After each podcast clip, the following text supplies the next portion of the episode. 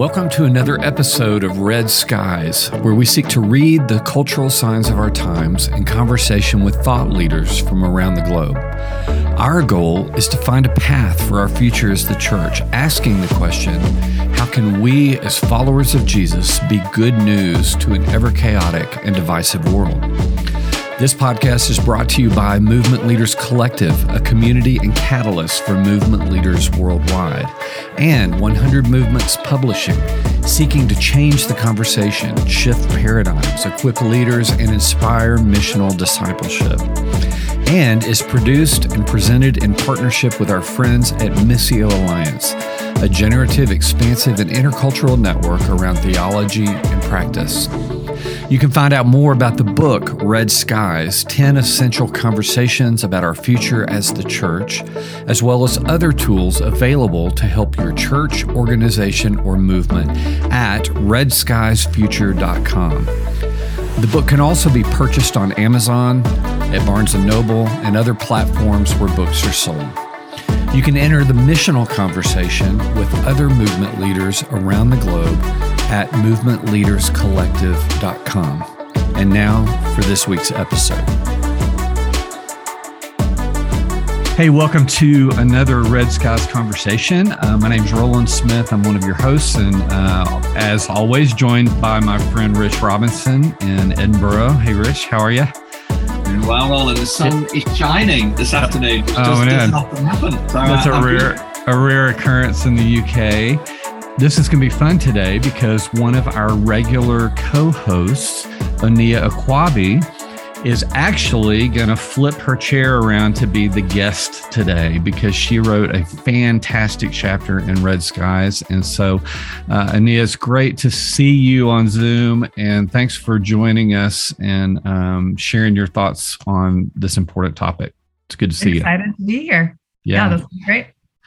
Well, listen, your your chapter. Um, I I read it. Well, I read it several times through the editing process, and it just it captured me from from the start. And I've gone back and reread it again um, a few times because of the way that you lace some of the principles and the history and the pathway of race and the church and um, you know, is it fair to say some of the maybe the blinders that the church has has had on, or ex- even unintentionally accepted at times? And um, this is a huge topic. We could spend five or six hours talking about it.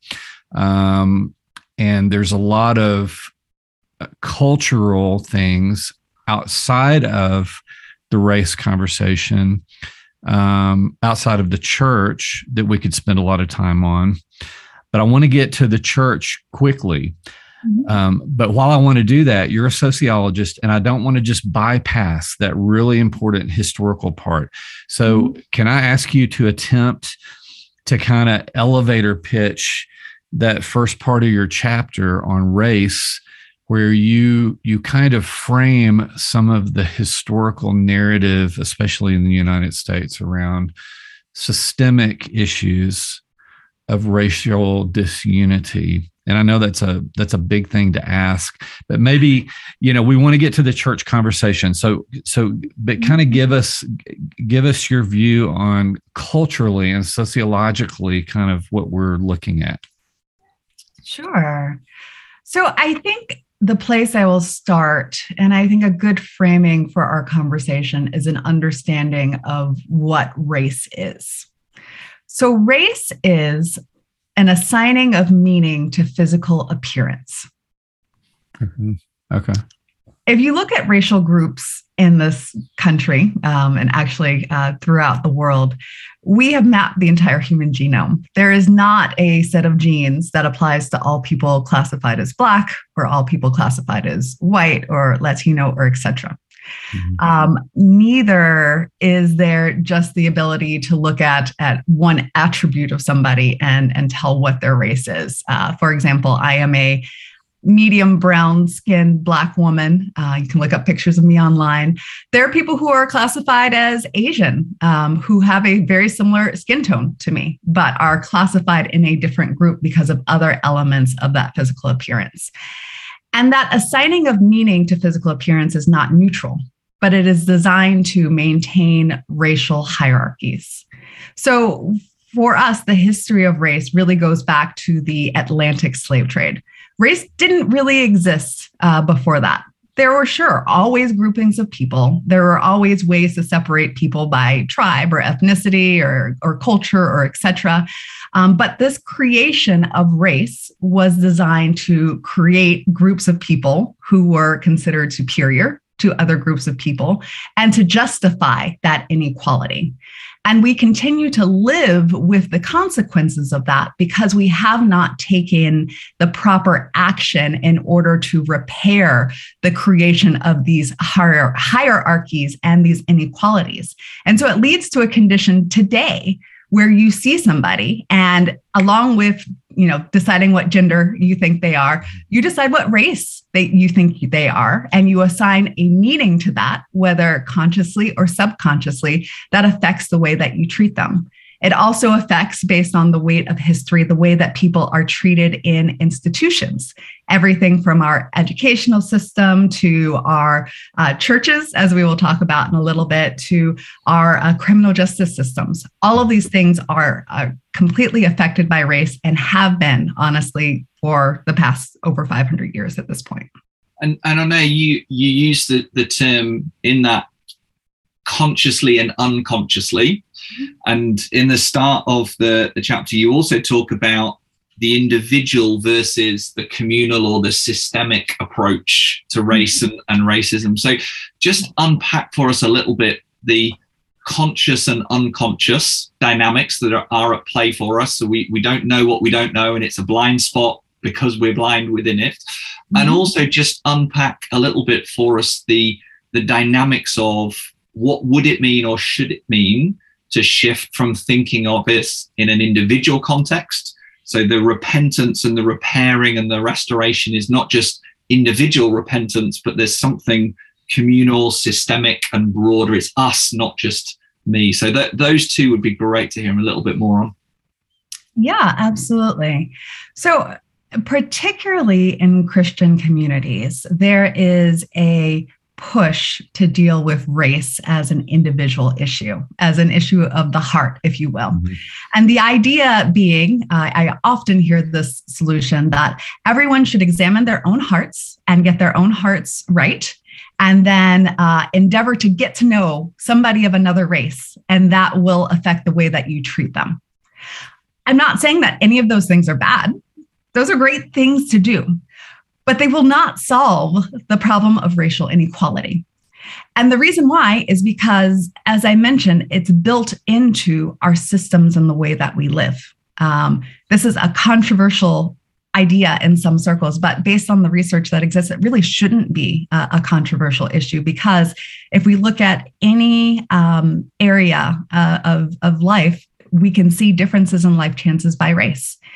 And so if racists today stopped existing, if nobody held any racial animus in their heart anymore, and everybody acted neutrally towards each other, and we just allowed the, the current state to continue as it is today, we would still have racial inequality.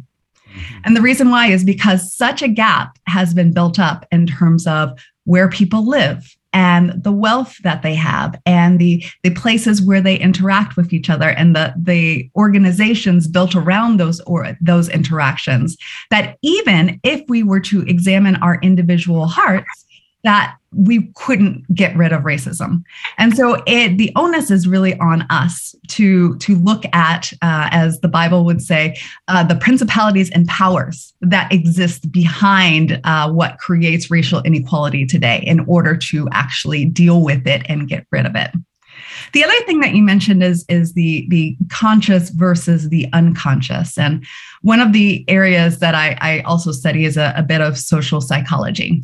Um, the status that we assign to people by race affects the way that we treat them. Uh, the status that we assign to them, the amount of respect and deference that we give them, um, is determined by physical appearance. Again, when we see somebody in our group, we decide in that moment how we are supposed to interact towards them. And a lot of those processes are unconscious. Um, because they're unconscious, they can proceed uh, unimpeded. Basically, somebody who is 100% convinced that I am a person who treats everybody equally, because they don't stop to examine whether or not they actually do that, are more likely to treat people unequally because they have not taken time to examine those unconscious processes. Yeah, I I was um, I was struck by a couple of things in in your chapter talking about this individual community aspect, mm-hmm. which I I think is I think will get us to the church conversation also because I went to Promise Keeper rallies and you write about that. I'm and, sorry. and were, no, no, no. So but Promise Keepers was probably the fir- a stadium in Little Rock, Arkansas. Was probably the first time I walked down an aisle. You know, mm-hmm. and kind of, I don't think I surrendered my life totally to Jesus that day, but it was kind of like my first religious you know experience um, with maybe a more tangible god and so there's some good things out of there were some good things for me out of promise keepers but I remember that that racial reconciliation push mm-hmm. of that movement and and how I never thought of it in terms of cheap reconciliation. Yeah. You know, where where uh, we can, you know, it's kind of and I'm, you know, I'm an old white guy and and so if, you know, for me to say, "Oh, I've got a I've got a few black friends."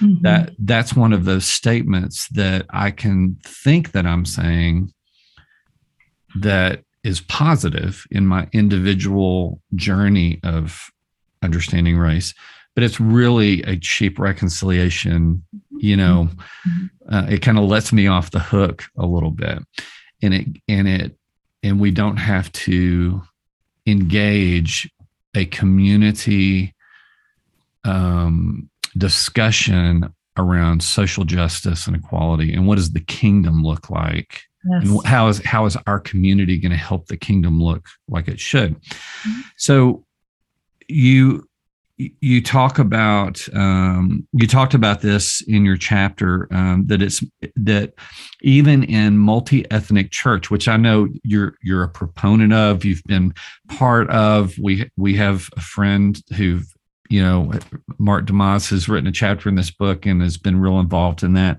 but that it's more than just mixing ethnicities, even in a congregation, that that could be a form of cheap, cheap reconciliation. And so what I'm grasping at, I'm doing a lot of talking here. What I'm grasping at as a white 59 year old pastor of privilege mm-hmm. is, is like, what are the tangible moves that I can make? What are the steps that I can make that are more than just, hey, we our congregation congregation needs to look more multi-ethnic. Mm-hmm. You, you, see what I'm saying? Yeah, no, absolutely. Great question. Um, I will else I want to start off by saying, yes, I have been involved in in multi-ethnic and multiracial churches, and continue. Uh, uh, my own church is uh, diverse, racially diverse. But what we found over the past 20 years as churches have become more diverse is if you don't deal with the issues of, of power and privilege, what happens is you end up bringing um, people of color into majority white spaces that operate off of white normativity, that, that unintentionally and often unspokenly operate uh, based on, on white ways of working, from preaching to music to service length these churches look more like majority white churches than they do like majority black churches korean churches etc and so what that ends up doing is the church gets to call itself diverse or multi-ethnic or multiracial but the people within the church particularly the people of color who have left their cultural context to assimilate to a different cultural context end up getting hurt in the process.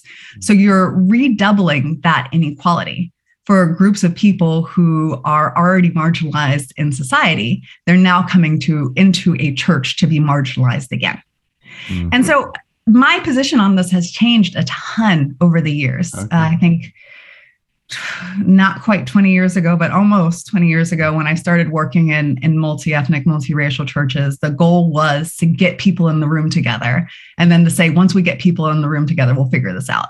Uh, we will work to to get to know each other better, and that will lead to better relationships, and that will, as we get to know each other's problems under the surface, that will lead to a push towards racial justice. I've now revised that line of thinking. Um, I believe that bringing people of color into spaces that are not prepared for them is too harmful and too traumatic for them. And I've seen the fallout in congregants and pastors who have been in those spaces and now find it hard to even be in church. Um, and so we can't continue to inflict that harm. And so, what I would say as as a pastor, as a, as a leader, especially a white leader, is what can I do to make my space more equitable? Before I bring in anybody who is of a, a different race, before I worry about the, the demographics of my church, how do I create a space where people are understanding and talking to the, the issues that affect all people, from people of color to women to immigrants, and creating a space where those issues are heard and understood from a biblical perspective. Um, what really does Jesus say about the, the marginalized and, and folks who are not included by society? And preparing people to know that history and to, to take action towards that before the church becomes a place that demographically looks diverse. Because if you've created a welcoming environment, uh, my husband and I like to talk about like you've got a, a stamp of certification. You are a safe place. now I can come in uh, to this place. Uh, trying to diversify before that happens um, is going to lead to unintentional harm. And so that's that's basically what I say. Start there with your preaching, with your teaching, with the activities you pursue, with the current events that come up. People should be really clear on where you stand as a church towards these issues. Um, and really clear how it fits in the scripture before you do anything about the demographics of your church. And, and Oneya, how how do people as they're seeking to act their way into a new way of thinking and begin to make those changes mm-hmm. how how do they go about learning so if i if i think of learning to drive mm-hmm. i want to drive i get behind the wheel i'm going to set off it is a dangerous way to to get anywhere and to teach yourself to drive so you you need an instructor you need to learn the ways of the road you need somebody who's been there who's done it so as as that mm-hmm. advocacy towards change this and start this and move towards this. How how do people learn? Because they're stepping into something that either they've not been aware of or they have been aware of but not necessarily able to make some of the shifts that you're advocating for. So how how can they have help or who can help or where do they go to learn some of these things rather than just bumble forward and fumble forward and, and potentially make it worse rather than better? Mm-hmm. Yeah, well, the great news is that there are so many good resources out there. You know, honestly, at, at this point, if you want to learn about the, the history of the church and race, if you want to come to understand um, what is going on in the, the contemporary world as regards uh, injustice and inequality, um, it, it exists out there for you. Um, there are also a number of organizations and consultancies that can help uh, people do that. Um, I, you know, I run one called the Love and Unity Project. There are other great ones um, that are out there. So we're clearly not the only solution. But if you're serious about this, there are people and organizations who can walk alongside of you to help you do this work. And what I want to caution against is what has been done in the past, which is take the nearest person of color in your congregation and say, You must know something about race. Can you tell the rest of us your experience? Um, because that again does not honor um, the position of that person in your body.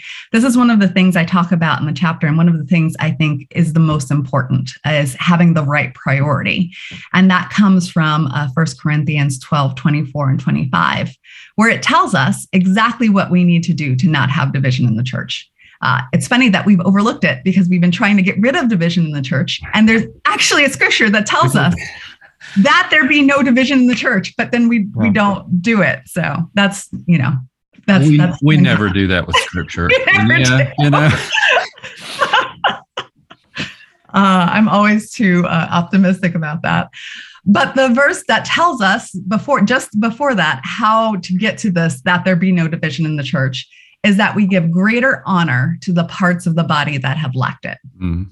That means as we look around the body of Christ, there are parts that have been dishonored. You know, uh-huh. historically, uh-huh. women have been dishonored um, since the early church. Um, folks of color in our current iteration over the past 500 years have been dishonored. The poor have been dishonored mm. in favor of those who have means. The less educated or less credentialed, really, have been dishonored. And so we look at all of those groups and we say, okay, if we want to have no division in the church, we have to give greater honor to these groups in the church. And that is what's going to lead to no division. Once again, what I, I typically see is when churches want to uh, bring in people from different backgrounds together, they're giving greater honor to the parts of the body that have already had honor.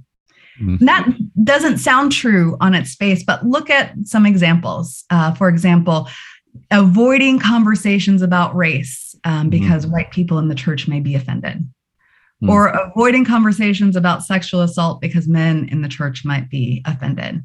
Mm-hmm. Or avoiding conversations about what the Bible says about money and wealth because people who are, are making sure my church continues to go might be mm-hmm. offended. When we continue to give greater honor to the parts of the body that already have honor, of course there's going to be division because there's a, a, a, a, an unrighteousness and an injustice underneath the surface that can't ever lead to unity mm-hmm. When, when you were talking it makes me think about um, i was at a lunch yesterday with a um, this pastor church planter in denver and she was she she was part of a church planting network that that we we know about and they took a pretty bold step uh, recently to make a public statement about their awareness of their um, imbalances in their assessment process and how that presented that hurdle it's almost like you know they they were um, giving a nod to people that already had honor and ability and um, education and all those kinds of things, it was easier to get through the assessment process than someone of color that would have the same calling, you know, even. And so, um, you know, we were talking about how that would, how that was a, a really good first step. And that's even something that we're looking at in Forge America, you know, who I'm involved with, um, you know, in our postures too. What are the what are the s- systemic postures that a church community might take in their context mm-hmm. in order to be a display of what the, the kingdom should be now mm-hmm. i mean you just talked talked specifically about what that can look like but mm-hmm. but how can we display that I'm a, I'm a missional thinker. And so, how can we mm-hmm. display that to our city or our neighborhoods? Um, you know, what are the ideas you would have in doing that? Yeah, absolutely. I want to I want to talk about this on two levels because you you mentioned some denominational processes. So I want to speak mm-hmm. to that, and then I want to speak to the local church. Okay. Um, on a denominational level, you know, one of the things that comes up over and over again is how many um, credentialing or ordination processes use credit scores and they mm. use them uncritically without thinking about the ways that um, predatory credit has disproportionately affected communities of color. Mm-hmm. And so, you know, thinking about that uh, in the context of a society that has inequality is important.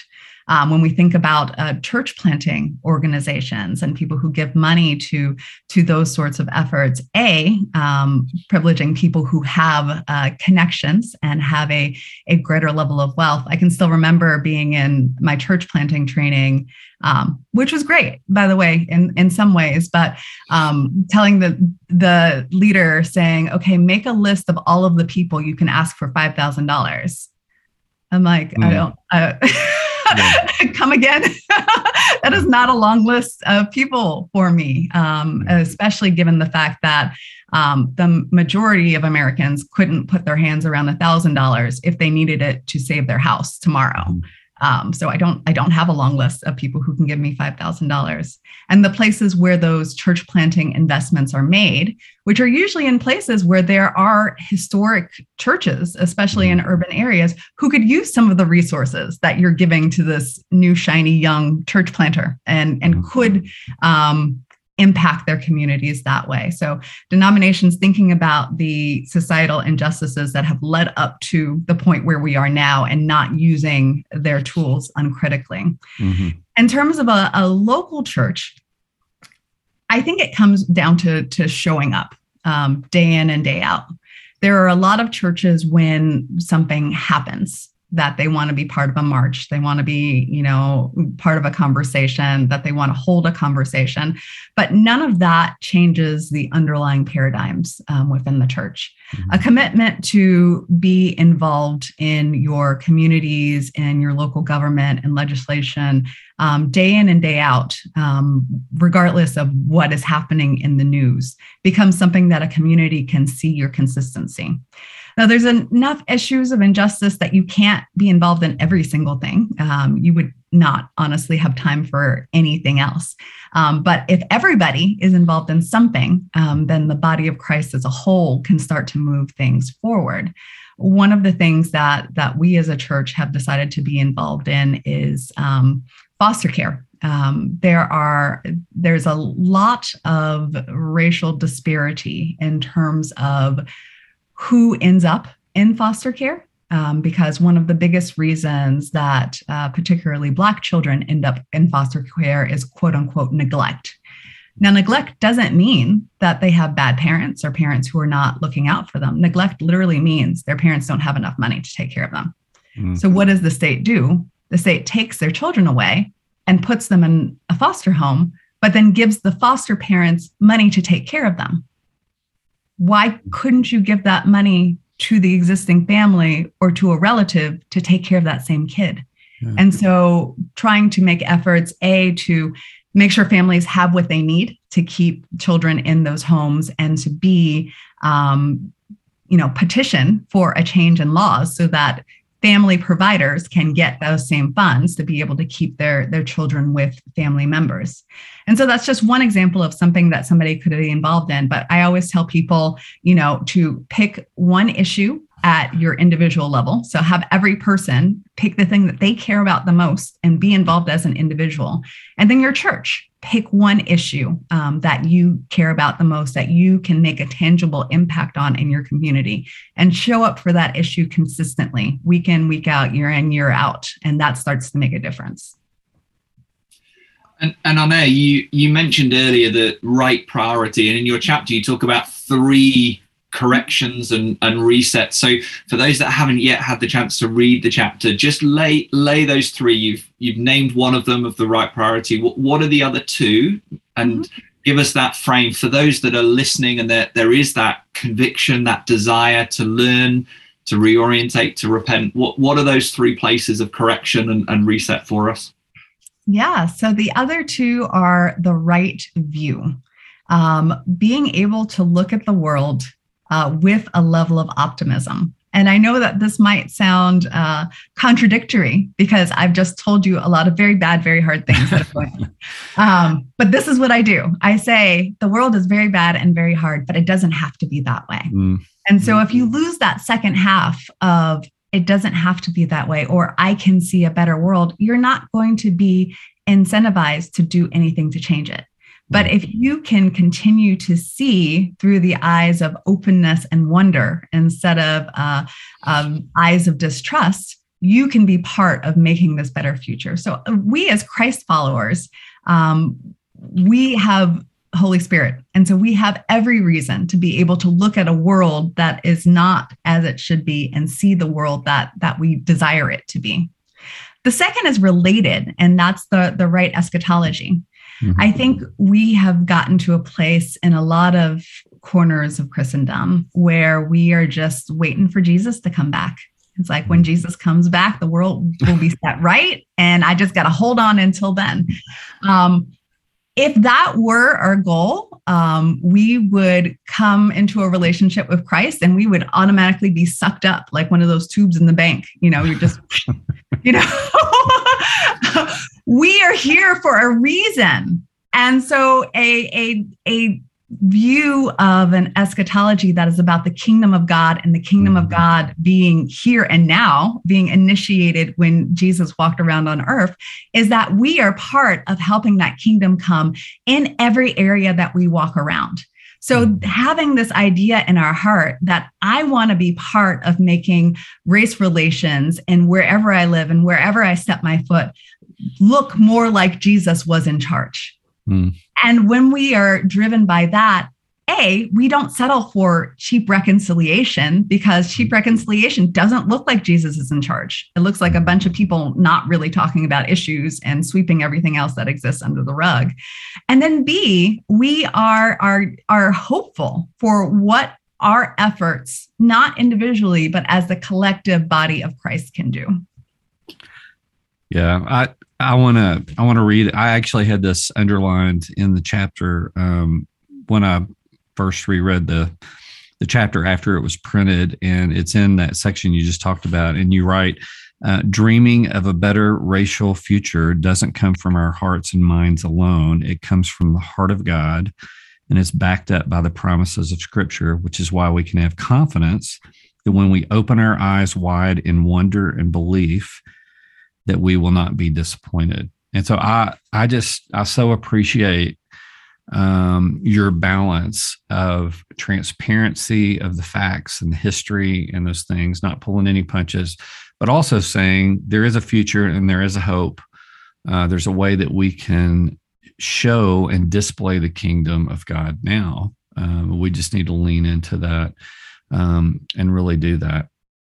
Um, I, I, I don't want to get past um, one topic which which I hear a lot about, which is and you write a little bit about, which is shared leadership mm-hmm. in the church. And I have read both positives and negatives on inviting intentionally inviting just shared leadership into um, a church setting. And I'd love to hear you know hear you kind of riff on that a little bit because i mean i've i know that i know that sharing leadership and say hiring people of color into leadership positions elder teams those kinds of things can dramatically shift the culture and the ethos of a community over time.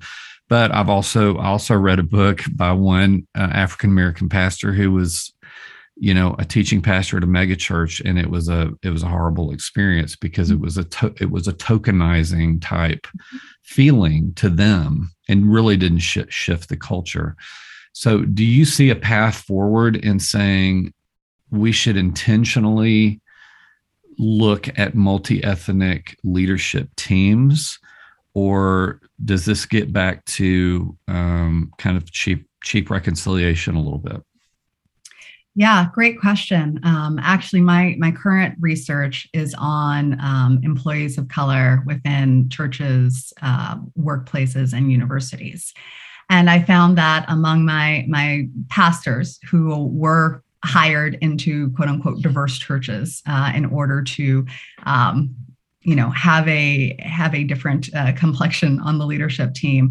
Um, nine out of ten of them experience uh, physical and emotional signs of stress based on their position in those um, places that were not prepared for them um, which goes back to what i said earlier you know you need a credential or a stamp of approval. Mm-hmm. these places thought that just by bringing in a person of color um, that was going to solve the issue and so their underlying ways of working, their underlying leadership, their underlying biases all stayed in place. And so you just brought a person into this, this toxic environment and in some cases gave them the responsibility for changing the toxic environment that they are now a part of without giving them any power to do so. So that is not what I mean by shared leadership. Um, that does not work. What needs to happen by shared leadership is not bringing somebody into an existing structure that says we operate this way and come alongside and be, be part of the structure or make changes around the edges. What has to happen is a, a, a sharing of power and, and an equal power. So my guess is this person that you talked to who had such a, a difficult time, and it breaks my heart every time that happens, didn't really have the power to make change, didn't have the power to to say what they really felt without uh, repercussions didn't have the power to hire and bring in more people to reflect that that change and did not come into a place that was building a new table together with them instead of inviting them to uh, a seat at a table that had already been set. Mm-hmm. Shared leadership requires that we be willing to to rethink our our our structures and our our paradigms. And actually, I've um, Love and Unity Project, along with Rich, along with Alan Hirsch, has developed a great uh, process to help people uh, uncover what already exists and then redo those those stories and those assumptions that underlie organizations before you build something new, before you bring in new people. Because if you don't look at those stories and see where racial inequality exists within the foundations of your your organization or your church. You can build all of the programs you want. You can bring in all the people you want. You are going to go back to that same way of working because you've not changed the underlying assumptions. You've not changed the the um the system on on which you work. The, the system, yeah, uh, mm-hmm. yeah, and I'll, I'm I'm going to put a plug in here for a pretty edgy uh, discussion on this, which is the the problem with Jon Stewart. That show, I don't know mm-hmm. if y'all have watched that, but um, you know, Jon Stewart's a television host, and he's got kind of a clean show, and then he's got this uh, show on Apple TV called The Problem With, and he picks different topics. So, you know, maybe climate change or different things. And he has one on race.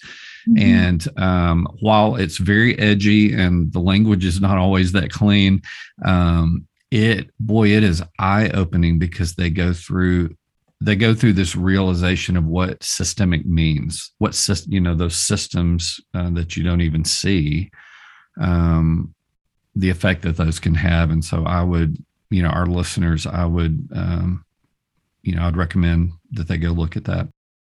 And I, I I would I would really value hearing your your picture of of your preferred future, your hope mm. for the future. You talked about the optimism, the wonder, the childlike faith that in red skies what we're seeking to do is to read the signs of the times but also to look to the horizon mm. what would uh, a church and ecclesia be beginning to not just right wrongs and not be this, but actually more fully become who Christ would desire the church to be. So just paint a picture for us of, of your hope for a preferred tomorrow. What would this look like if there was unity, reconciliation that wasn't just cheap but was was deep? There was the systemic shifts and changes needed. There were people that had communally gone through the repentance process, turned away, turned towards. What what does that tomorrow look like in in your heart, in your mind, and, and the hope that you carry?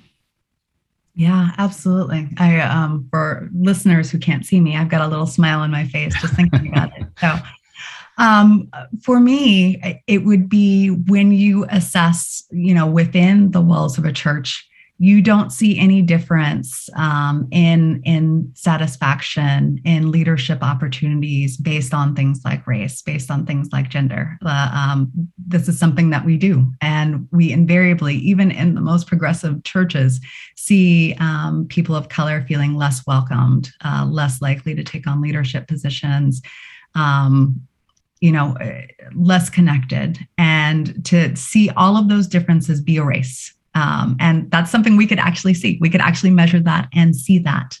That where there is a, that the church overall, because they have dealt with those issues, not as a result of just trying to diversify, but because they have dealt with those issues, we stop seeing these uh, this reliable segregation of the church. The church is still, uh, at least in in the U.S. context, the most segregated institution of American life. And so being able to see that end because every church is a place where everybody can thrive uh, starts to be a, a um, instead of making it a lead measure, we make it a lag measure that really demonstrates the fact that that equity has come into the church.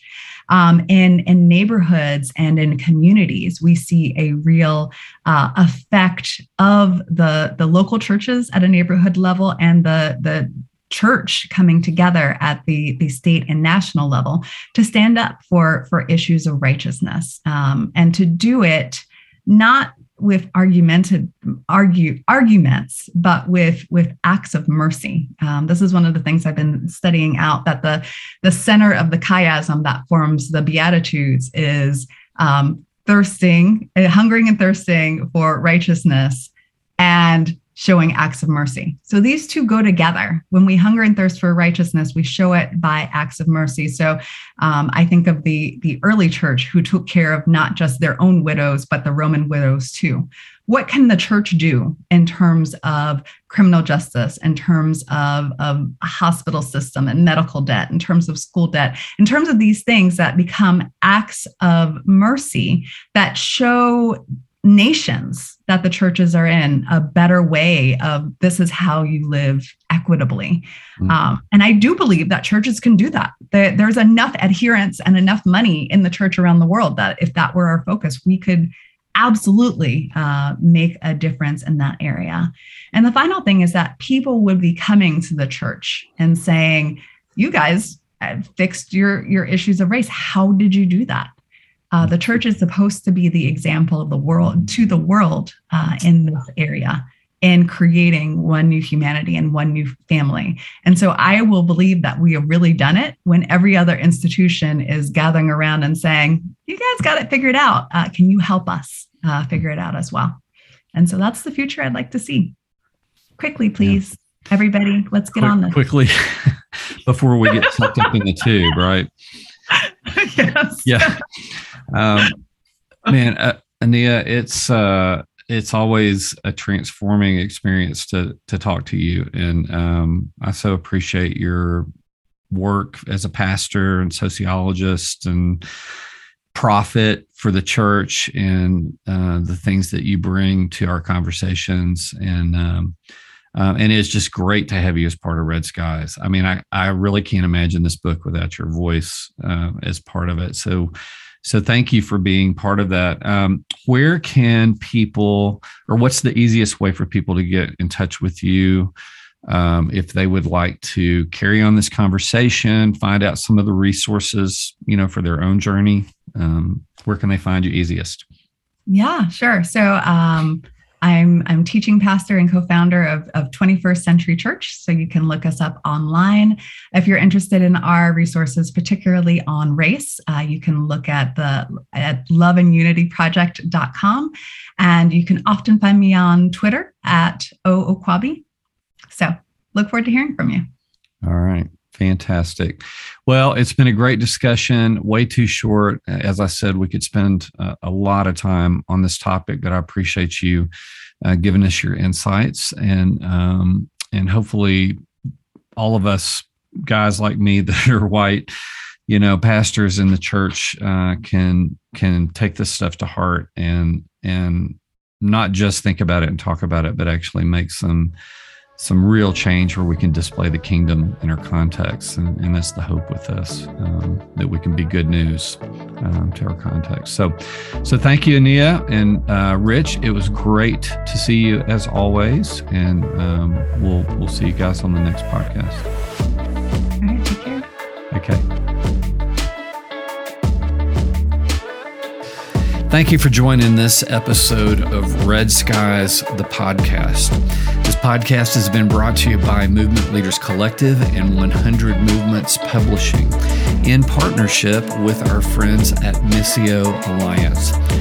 You can join the conversation at movementleaderscollective.com and connect with us at Red Skies at redskiesfuture.com and as well pick up your copy of Red Skies 10 Essential Conversations for Our Future as the Church on Amazon, Barnes & Noble, and other places that fine books are sold. Be sure to like this podcast and share it with others, and we look forward to continued conversations on our future as the church.